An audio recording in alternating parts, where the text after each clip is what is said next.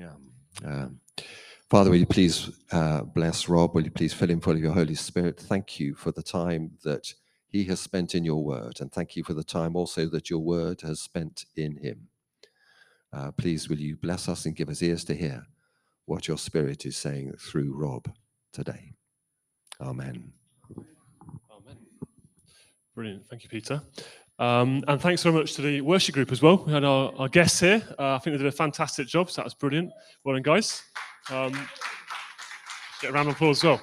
Does this need new batteries? Is it coming in now a little bit?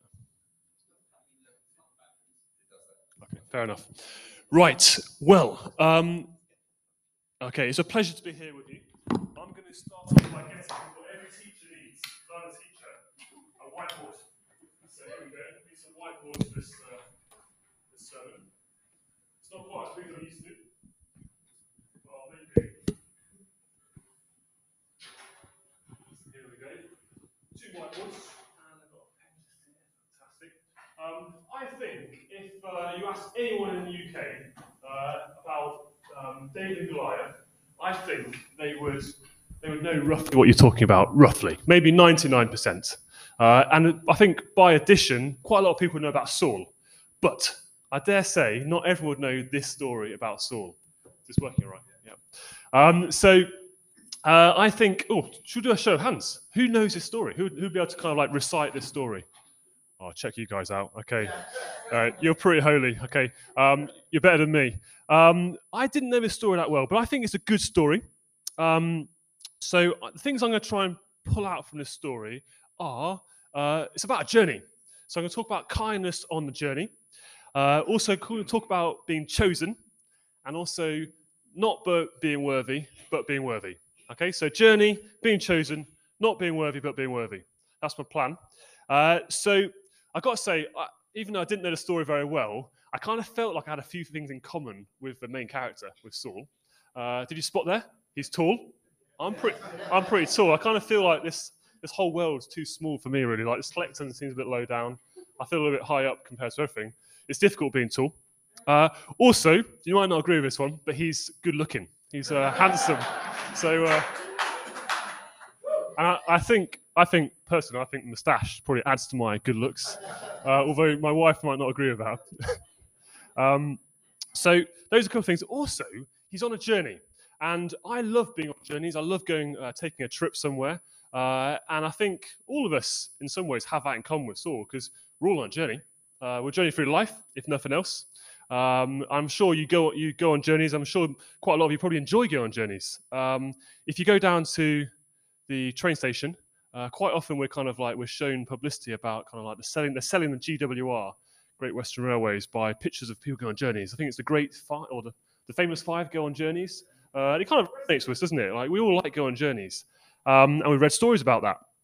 Anyway, I love being on journeys. So I kind of see in this like Saul is on a journey, isn't he? Uh, he kind of starts off, he's, he's trying to find some donkeys, and he's traveling through the land trying to find his donkeys, as you do.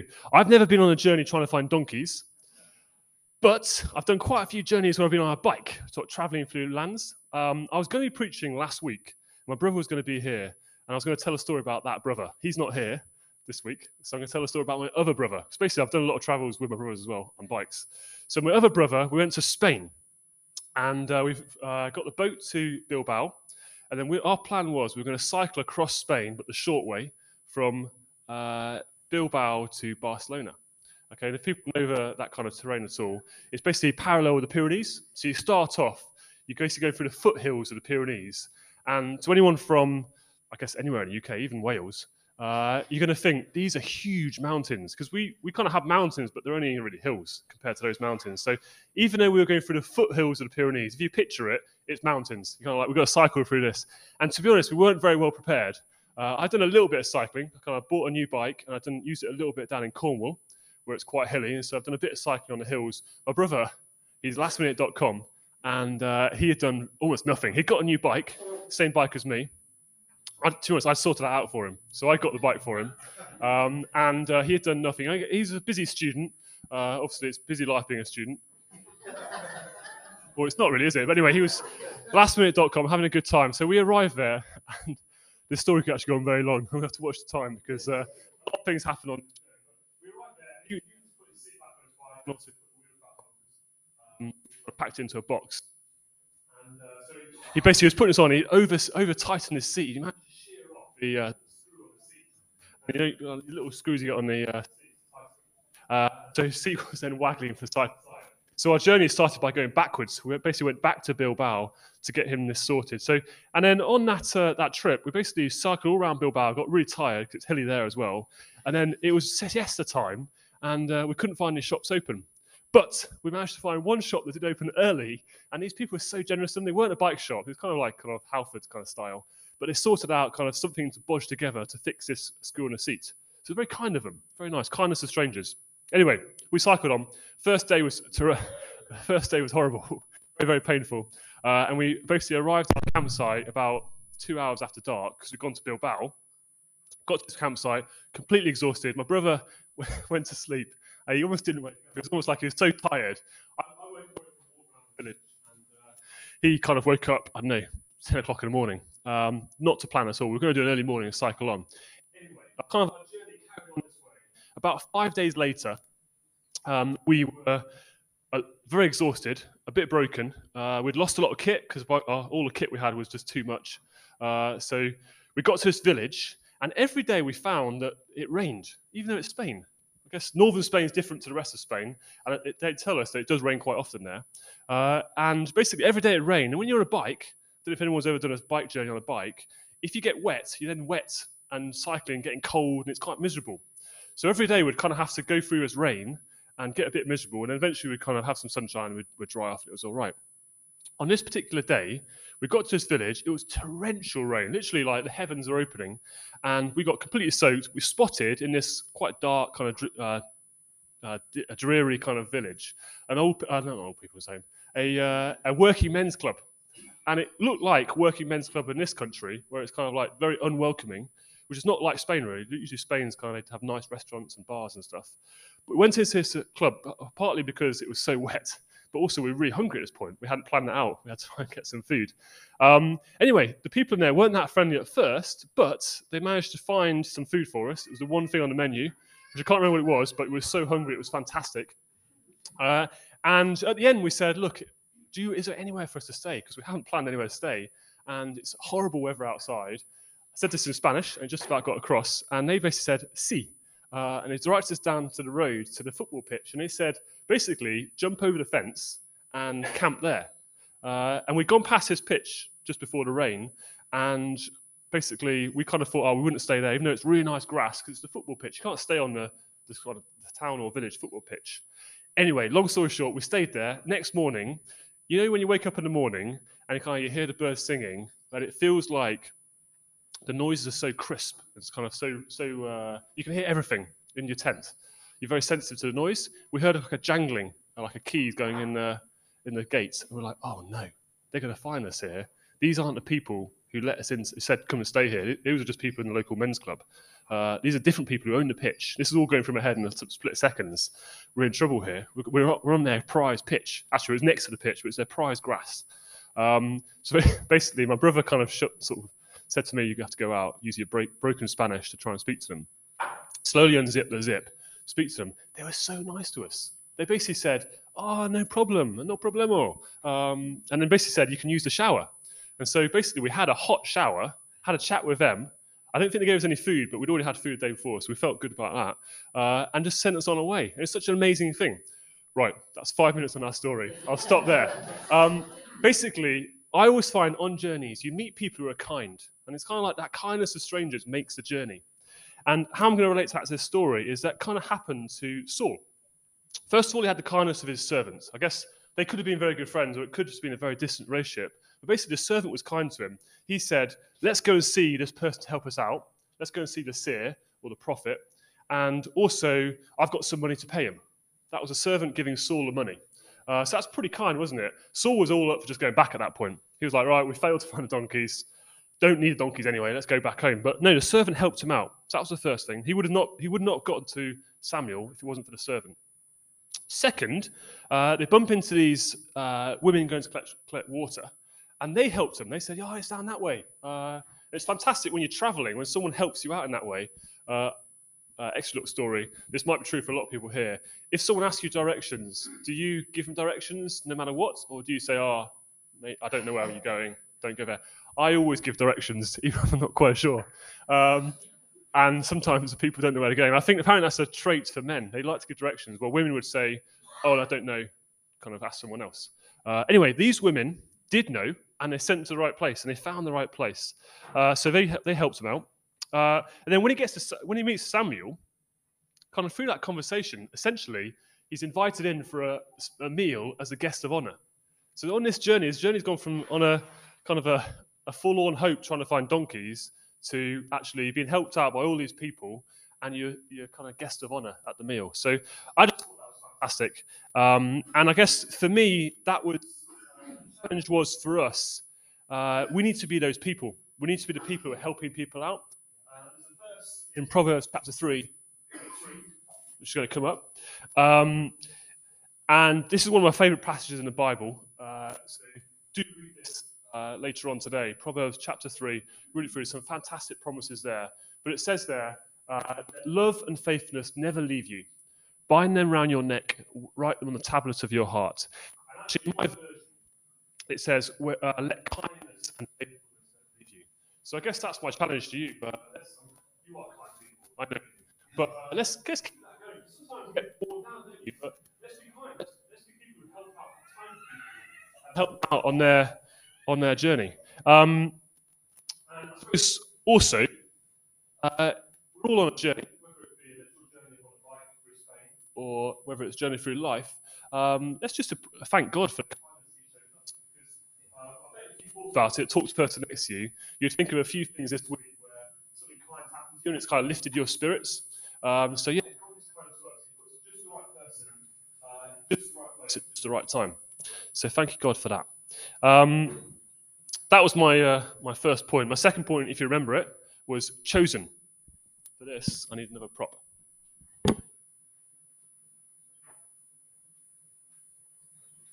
This could all end in tears because I've got some teddy bears. So uh, here's first teddy bear. He's the heart teddy bear. We haven't got very good names for them, but that is heart teddy bear. Put him there. Um, here's another teddy bear. We call him Panda. You can see why. So then we've got Panda just there. And here's another teddy bear. We call her Doll. you can see why. Uh, this can go on for another 10 minutes. Um, here's Panda. No, not Panda. Koala, sorry. Koala, name animals. Um, basically, when you have a child, you suddenly get given a, a, heck of a lot of a heck of a lot of teddy bears. And when, when this first happened, I've got to say, I was a little bit like, another teddy bear? Really? I think we had two of the same sort at one point. Uh, and it kind of like, does any kid want that many teddy bears? This is when Grace was like about two weeks old. We already had a house full of teddy bears. Um, this is just a, a small selection. Um, but it turns out babies do love teddy bears.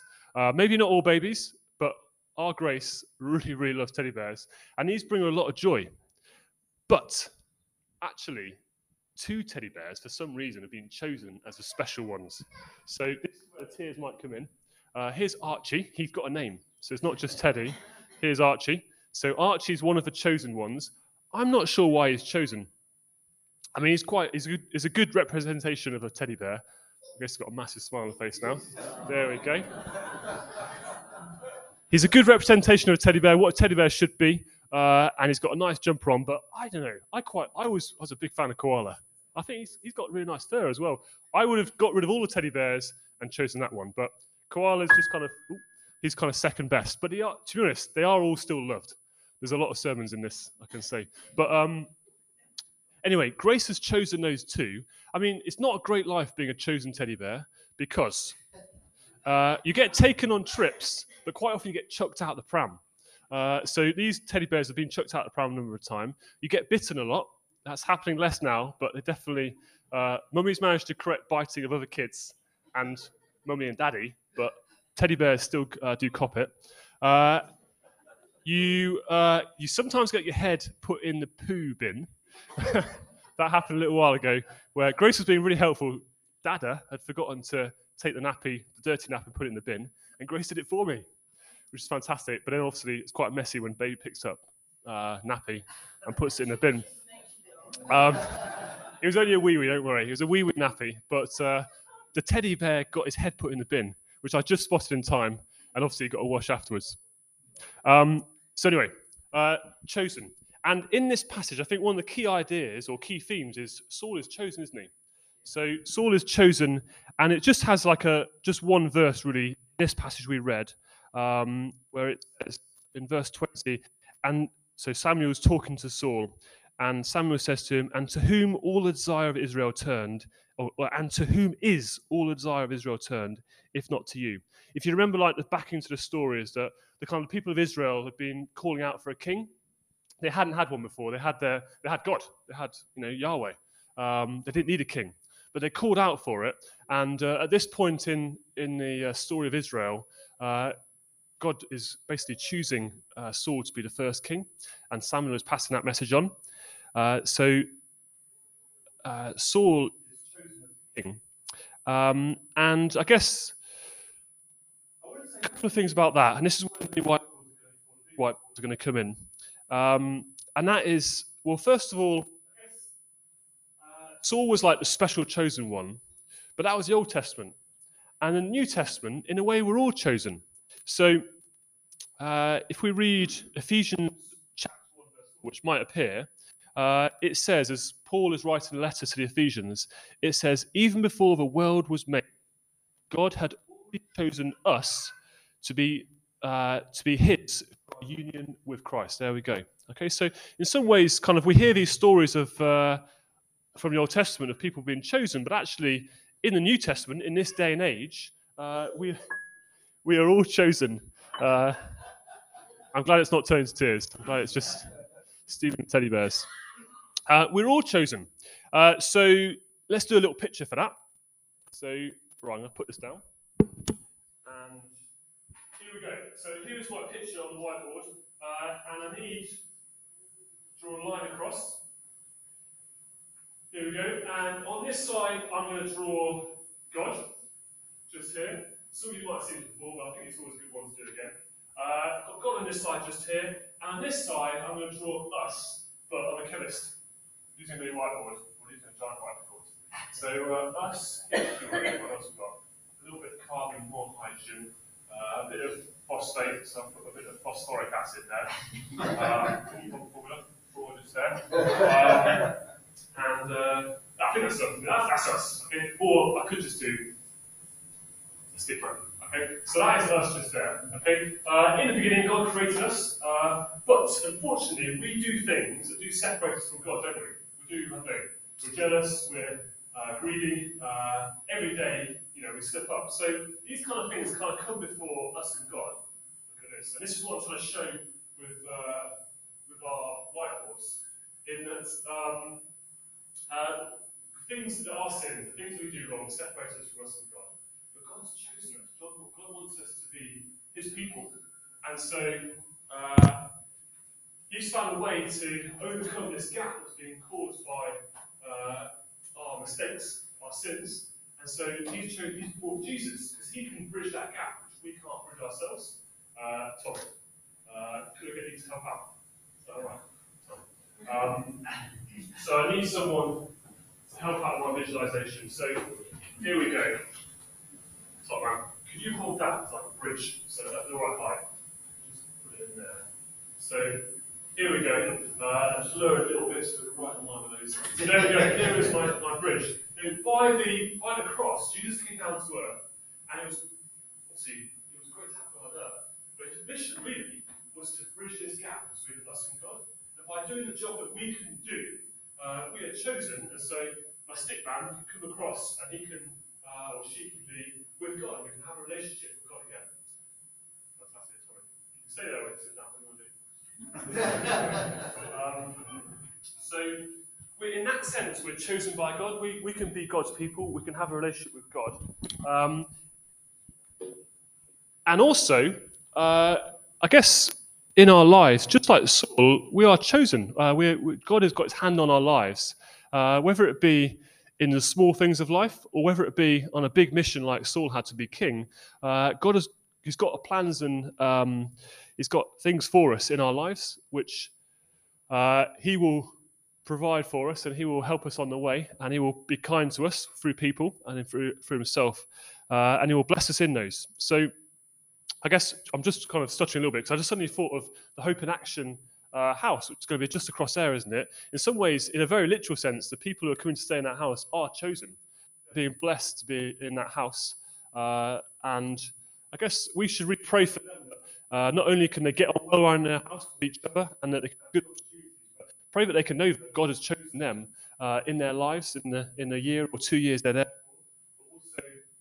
From there, hopefully it's going to be a launching pad for uh, lives that are kind of living blessed by God. So that's something we could pray for. So we're. Uh, I wanted to add in a bit more to the story though, because if you saw in the story there, um, Saul has this spoken over him, uh, and he basically he gets it straight away because he's he's living in Israel. He gets the idea that if all the hearts of the Israelites are hoping for you, that means you're going to be king. And his response wasn't like, "Oh, fantastic, I'm going to be king."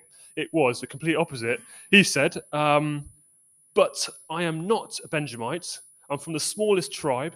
Um, it's not my clan, the least of all the clans in the tribe of Benjamin. Uh, why do you say this to me?" And if we go on to the next chapter, uh, there's a crazy scene in the Bible in the story here that where uh, Samuel's got a whole of Israel there together. This is probably the bit where people would recognize it well. And they, they're kind of looking for all the tribes. Who's it going to be? It's not this tribe. They go. They find the uh, the tribe of Benjamin, and it's they go through all the clans, and they find it's Saul's clan, and they go through the family, and they find that it's going to be him, but he's not there.